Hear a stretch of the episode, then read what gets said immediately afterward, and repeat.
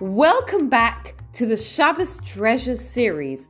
I'm Gila Ross, host of the Power Up podcast, and I'm here together with my co host, Rabbi Samuel Ross, and we are delighted to be able to share a weekly idea that you can take into your Shabbos and upgrade and beautify immediately. Enjoy. Tonight's a little bit different. it might even be a little bit shorter. Tonight, we're going to look at three very short topics. Again, we're finishing up our rabbinical uh, editions, our rabbinical prohibitions of Shabbos. Um, maybe we'll have another week or so next week where we maybe we'll look a little bit at Kiddush and things like that next week. But we've got three short topics to look at, which are also things that the rabbis added. You know, so far we've had things like muksa and what you can and can't ask a Gentile to do. And um, what else do we do under, under rabbinical prohibitions? Anyone else remember? And I'm not even testing you, testing myself here. What else do we do under rabbinical prohibitions? Preparing for after Shabbos. Preparing for after Shabbos, that's a good one. Yeah. And, and also the other one about, uh, um, Awesome. yeah, and, and, and walking to places and what, what, and what you walk to and uh, what you speak about. Okay. So this week we're going to look at three. I'll tell you what the three basic topics are, and then we'll look through them. One is going to be avoiding distress. Okay. That's going to be a topic. Then we're going to look at weekday activities. And then finally, we're going to look at creative changes. Okay, so those are the three things that we are going to look at. Each one is quite short. So the question that we asked on the group was Under what circumstances can you not play chess on Shabbos? Now, this might be doing you, well, if we come up with a no, um, this might be doing some of you a big favor you know, when uh, you know your kids won't leave you alone and they want to play chess. I mean, some of your kids might be too little, and there might be a different game. Um, Maddie, I'm not sure what the equivalent is in your home um, to chess. I think we don't play chess anymore, but that's a different story. Um, Oh. I've actually, I actually just taught Sadie about a month ago how to play chess. wow. Okay, there you go. There, there. I was thinking that our brains are totally saturated with our computer games, but in fact, they can still be trained for chess. That's very impressive, Maddie. Okay. In the past, in the past five years since keeping Shabbos, well, four years since keeping Shabbos, our board game cupboard has increased over double. Yeah. Oh, we should, we should come to you for recommendations for what for, for it's the board games. Okay. Fantastic. Monopoly. Yeah. So we're going to discuss chess tonight as to whether there are any occasions that perhaps one would not be able to play chess and Shabbos. Does that sound normal? Like, why would you possibly not be able to play chess on Shabbos? You don't have a chessboard. if you haven't got to. Is it i- if there's any element of gambling that's involved? Interesting. So that might be an issue as well. I wasn't even thinking about that one with our kids, but uh, you never know. You never know. That that that that could be one as well. What else could possibly be an issue with chess? I'm thinking. Is it could be a competition? What's wrong in competition? We could have a cholent or a challah cook-off, bake-off. Well, maybe not on Shabbos, but um, um, actually, I, I'm, am thinking of something that comes to mind. I'm not even going through this, but do you remember last week we had the whole discussion about putting Sidurim away um, or Chamoshim away? You know, one kid walks around, picks up all the Chamoshim. Is, it- is that preparation? So I wrote on the group that that's not an issue, but there might be an issue of something called Borer, of sorting if you had to then sort out the Chamoshim from the Sidorim, etc., etc. So it is possible, in theory, if you were sorting out the chess pieces, uh, which again we'll see in a few weeks' time. But let's try and go through this topic. So we're going to look at the idea of anguish. So Gila, maybe you want to fill us in how the concept, um, as the rabbis explained, what the problem of anguish is on Shabbos. Hit it. So we're not allowed to cause anyone anguish or emotional distress on Shabbos. Does that include ourselves? Might include ourselves. Yeah. Are you mean when when you can I ask you a question? When you say anguish, you're talking about like competition ang- like anguish. Ah, Is that is that what you mean? He's, he's very so. so He's always got the questions. It's uh, he's on it. He's on it. So so I think what he's saying is is Darren, if if I if I can guess what you're saying is you're suggesting the reason why we may not why a person a circumstance where a person may not be allowed to play chess is that is if someone is extremely competitive right and if they if they lose they'll become depressed then that is a situation right so so that Correct. Yeah. person um, I don't think would would would have that level of of concern. But we're talking about someone who's extremely, extremely um, um, competitive and would become depressed if they if they lose. Other, i.e., almost anyone's kids. But anyway, let's uh, let's let, we'll come back to that in a minute. But I, I've got, If you my husband, if he loses in a game, but there you go, there you go. You may well not be allowed to play any games in the Shabbos. Let's get rid of the games comment. But it, and, and and it's only it's only so much a joke. Like so it's okay because Stephen will just blame it on like, oh, I was letting the kids win, right? to, to the extent that they asked one of the greatest rabbis in the previous generation, said if it causes distress to the loser, you can't, uh, you wouldn't be able to play with them. But I've got a question for you, Gila. You know, maybe we'll even open it up to them. Um, and I know neither of the Richards have really spoken yet. I thought you're not allowed to cause anguish or distress to anybody any day of the week. What do you mean you can't cause anguish or distress on Shabbos? You can't on a Tuesday either. What does this possibly mean?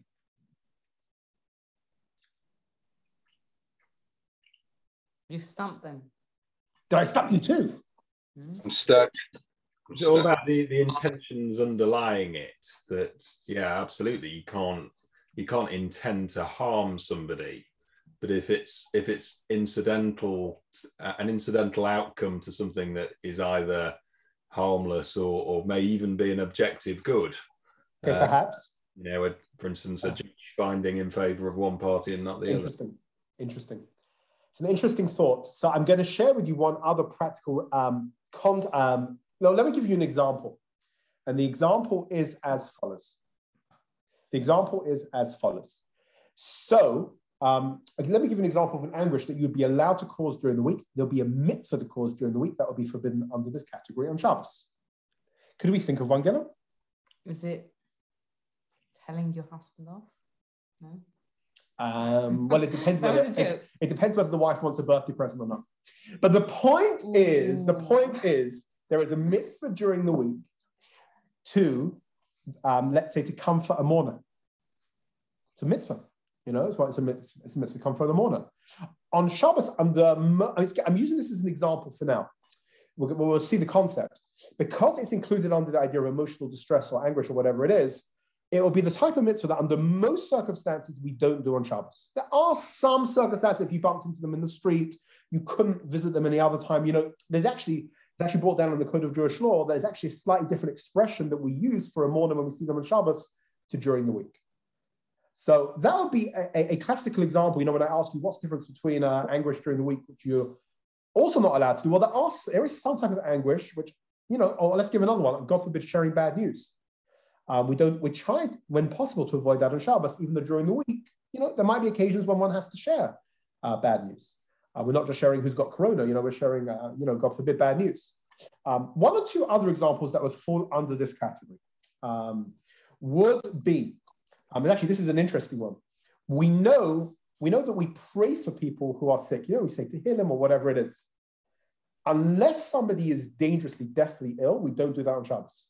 You know, like you go to shuls or yeshivas, they'll have like a, a public to heal him just before Shabbos and just after Shabbos.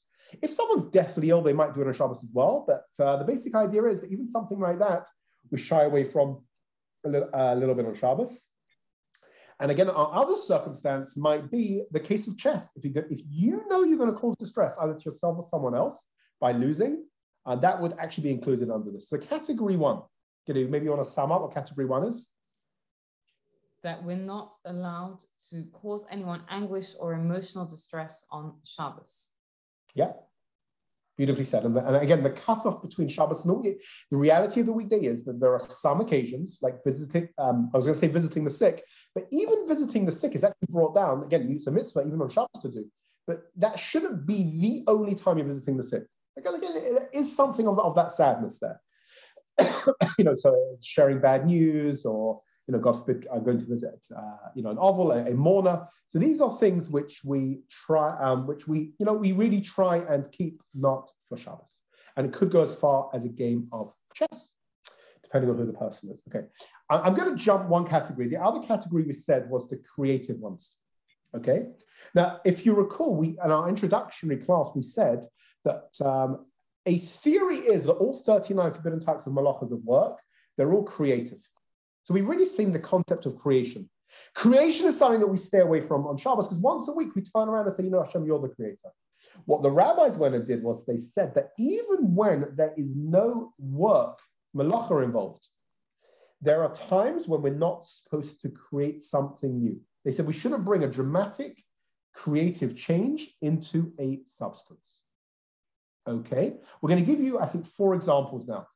But again, we're not talking about in a, we're not talking about I don't know uh, writing. Now, I asked this question to somebody yesterday, and they said painting. Well, painting is something that's one of the 39 forbidden types of work. That's under painting is included under um, under writing, right?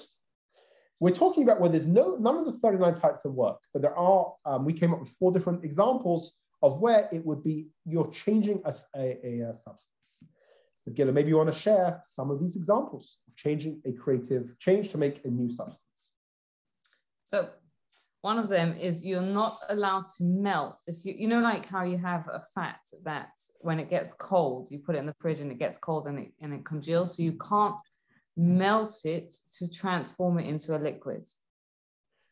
Again, I want to be clear, and people always ask me this. It's like, so, uh, so how can you go to the Ross's house and there's their warm blondie? And uh, you know, the, the margarine, the chocolate, that is not a problem for reasons beyond the scope of this. But basically, when it's, it's part of a solid, it's part of a food you're allowed to. You're not doing it for the sake of changing it. Um, however, to just have that felt that, that that's not a felt that melt um, the congealed fat that's sitting around melting into a dish, that is an issue. So that would be an example, classical example of changing a substance. Another one would be the another classical example, maybe the classical example is ice. You get your ice cube, and we're not talking about putting it in your cup of water to enjoy to enjoy your, you know, your lemonade on the boiling hot Manchester day. What we are discussing is crushing the ice. Does anyone know what happens when you crush ice? Does anyone know what it turns into? even though it's 9.15 at night? Liquid. Darren, you, you're brilliant. Like I, I don't, I, I, I just don't know. So yeah, it turns into a liquid. So that is maybe the classical example where you're creating a new entity. So we, we've seen the congealed fat into a liquid. We've seen crushing ice into water. Um, another example, maybe that's more relevant to a female perhaps than a male.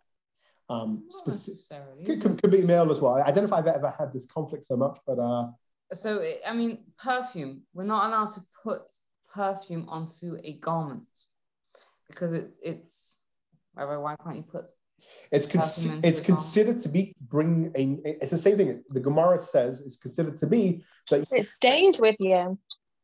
So, but, but it's interesting. You're allowed to put it on your body, but you're not allowed to put it into a garment. It's considered that that is in your body, though, isn't it? Yeah, no, it clings to it clings to your clothes, you whereas with okay. your body it fades. So, um, so right, but you, I mean, you're allowed to put it on your body, even though it might a thing, but you're not allowed to spray yeah. it directly onto the clothes. Onto the clothes. It's considered that that is a change. And I think the last one is maybe even more uh, relevant to a female than a male. So on uh, on Yom Tov, you you're allowed on, on Yom Tov you're allowed to make a fire, but you're not allowed to strike a match on Yom Tov to make a fire.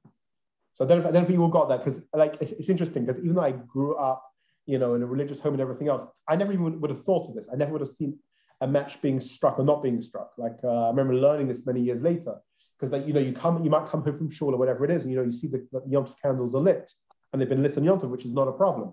Again, there are circumstances you could even like, you know, you could that you could cook. But then you look at the candles, but the reality is that the lady of the house, it could be the man lighting, but usually it's the lady, she should know that it's considered to be the new creation, the new substance when you strike the match. Okay, so we've given you four examples when it's not work related. The first one was um, crushing ice to water, melting congealed fats to transform into a liquid, infusing a scent into a garment, and striking the match on Yom Tov. Um, okay, again, this wouldn't apply in Shabbos because you can't light a fire in any event. Okay, finally, and this one, the truth is, this one we did as a case study um, in my Monday night group a few um, a few months ago. We looked we looked at during uh, or just after, or just towards the end of uh, the Corona times. Not the Corona times are gone, but uh, we looked at as a case study. I think what we looked at was um, you know people the, the Zoom Sidorim. but it was the concept of using Zoom on uh, Shabbos or Yom Tov, you know, whether people could use it for Yizkor or Shabbos meals. Uh, again, I remember the, the, the case study we used was the Seder, but it doesn't matter. So we discovered at that time that there are a whole bunch of different issues involved potentially with using Zoom. So it's not the point of, uh, you know, to say, oh, this is the only reason not to use it. And again, there are, there again, hopefully we're past that point, but there, um, in terms of the Zoom world, in terms of that type of Corona world. But the reality is there might be occasions where it might have been allowed anyway, if God forbid a, a parent or a grandparent or whatever it was would have had a mental illness. Again, you had to ask a rabbi, a, a doctor, whatever it was, under the circumstances. So without getting into that exact circumstance, this is where it sort of came up. There is a, um, a rabbinic decree that we don't use, we don't, uh, an activity that closely resembles a type of thing we would do on a weekday, which involves a malacha. So we shouldn't, uh, we shouldn't use that item. Let me rephrase that. Let me try and explain that. If you've got an item, you know, let's use an example because I think an example will bring it to life. Let's use an example of a grater. You know, maybe explain how the greater works in this context. You mean something that you use for food to make it into little bits? Yes, that. So you've got your you got your cheese grater or whatever it is. So, but a great it's true that you're allowed to chop up or crush little bits of food on Shabbos for your salad or whatever it is. However, you're not allowed to use a grater because a grater is usually associated with a forbidden type of work. Usually, you're doing things with a grater that you can't do on Shabbos. So, so the concept is that again, you, you you you might be allowed to cut up your cheese or cut up your vegetables, but you can't use a grater because something that is usually used for a forbidden type of work, you wouldn't use on Shabbos, even for something that you're allowed to use. Darren, is, is, is the concept clear? I, I, this is hard enough you know, to explain over Zoom, hard to explain in person yeah it's it it, it make it does make sense yeah. Okay so we've given one example the example of the grater because a grater is usually associated with forbidden type of work. Um, again you could use it for food but you could use it for, for uh, it's usually not used for um, permissible use. Um, let's give you another example another classical example. A hairbrush so on, on Shabbos, the, the problem with a hairbrush um, um, ordinarily is if it if it's going to pull out hairs. You know, one one of the malachas that we're going to cover is you're not allowed to pull out hairs from a live human being. So, love it, Darren. yes, we know there are some that don't have to be overly concerned with that particular. Um, Why do you think I a brush? Sorry. Yeah. Why do you think I your brush. right. Um, it's all right. For those of us that do have to be concerned about having um, um, to, you know, not not pull out hairs, then um, so what, what happens if you have a brush that you that's a soft brush that's not going to pull out hairs? And there are there are specific brushes out there on the market that you can buy that are um, that you know are not going to pull out uh, um, are not going to pull out hairs. Like so, you've experimented with them. Let, let's say you've experimented that you know that this soft brush will not pull out your hair. Yeah. So so so what you should do in that in that in, in those circumstances is you should have a specific one for Shabbos. You should designate a, a Shabbos one, even though you know that there's one that's um, um, that's good, but it, you should still have a Shabbos brush. Because because again, it's, it's designated for Shabbos. A brush is usually usually pulls out hairs. So even though this one might not, but the concept of it, uh, the idea in it usually pulls out a hair. And the, the again, the third example will be the computer. Um, so let even you know even if you wanted to get rid of all of the other halachic issues with Zoom, um, and there are a bunch of others. There's electricity issues. There's um, potential writing issues. But let's say there were no other issues. Nevertheless, the computer itself would be under this category. Computer is muksa. You know, it's something that's not used for work or whatever it's used for. Um, okay, so let, again, let's just quickly do a summary on the three things that we've seen tonight. It's a little bit short tonight, which is fine. Um, but um, we've seen three things. The first, um, again, these are three rabbinic prohibitions. The first one that we saw tonight was the anguish, the distress. Okay, so we saw that on Shabbos, even the types of distresses which you're allowed to cause during the week, which, you know, to, to visit, to comfort a mourner, to share bad news when necessary, etc., etc., to beat your kid or your spouse in a game of chess.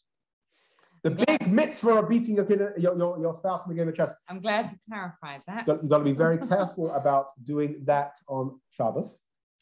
Um, the, the second category that we saw tonight was of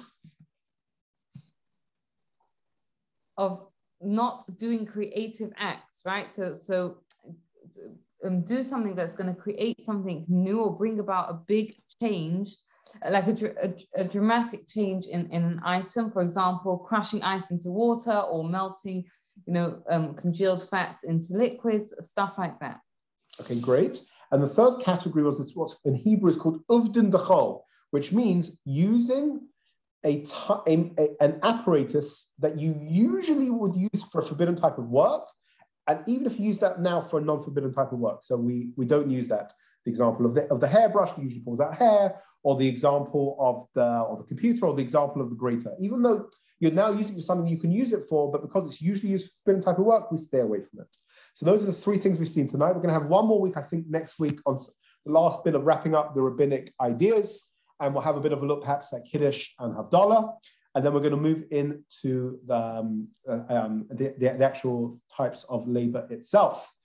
Other than that, it's been wonderful getting a chance to see your faces again. And Please, can I ask a quick, a very quick question? Please. Very yeah. quick. If taking the hairbrush example, if yeah. you use your Shabbos brush yeah. and you really carefully brush your hair, and then you suddenly realize you pulled out three strands of hair, are you supposed to say like a special counteractive bracha or something? So, that, so, so, that's, so, that's a, great, so that's a great question. So what Darren is asking is, um, let, us sort of go with his example. His example is, you did what you could before Shabbos.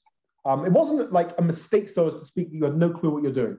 You used a type of brush, which was okay, and now it happened to pull out a hair, or whatever the equivalent example is. So the answer in that circumstance is, is you're not accountable. The answer, the answer is that when you take precautions, you do due diligence, and you don't have to expect something. there's a lot of halacha written about it. Uh, um, on the one hand, there's something called psik reisha. When you, like, the example that Gemara gives is when you cut off a chicken, cut off a chicken's head, you know it's going to fall off. It, it, will happen. But then there's something which we call davar she'eino miskaven, something that um, you know is not supposed to happen. So that's permissible. You don't have to. You don't have to stress about that one. You have to become like you know. Uh, you know, OCD or something like that, whatever it is, whatever it is about it. You know, you uh, you took your precautions, and uh, you don't have to worry about it. And the, the, the, the, the, concept I have just taught you is very, very wide ranging. We might see it as we go through. There are many occasions, again, Stephen last week brought up an example of a motor. But there are times when, let's say, you're opening a fridge. I'm not discussing the light right now. But let's say, I mean, maybe fridge is a bad example, but let's say down the road, perhaps, um, you know, something will or won't be activated. Okay, but right now, I, it's not definitely going to happen. It's not for sure going to happen. But the concept that I've just given you is very, very wide ranging. So no, Darren, you don't, uh, you don't have to worry about it. If it's okay. on purpose and they violate Shabbos, that's a different discussion in terms of, you know, once they get to the point of, of, of wanting to move on to the next step in, ter- in terms of what to do. I, I once asked a very great Torah scholar about that, but, that, but that's a different question to the one that you just asked. Um, you can only do what you can, and uh, Torah wasn't given to angels.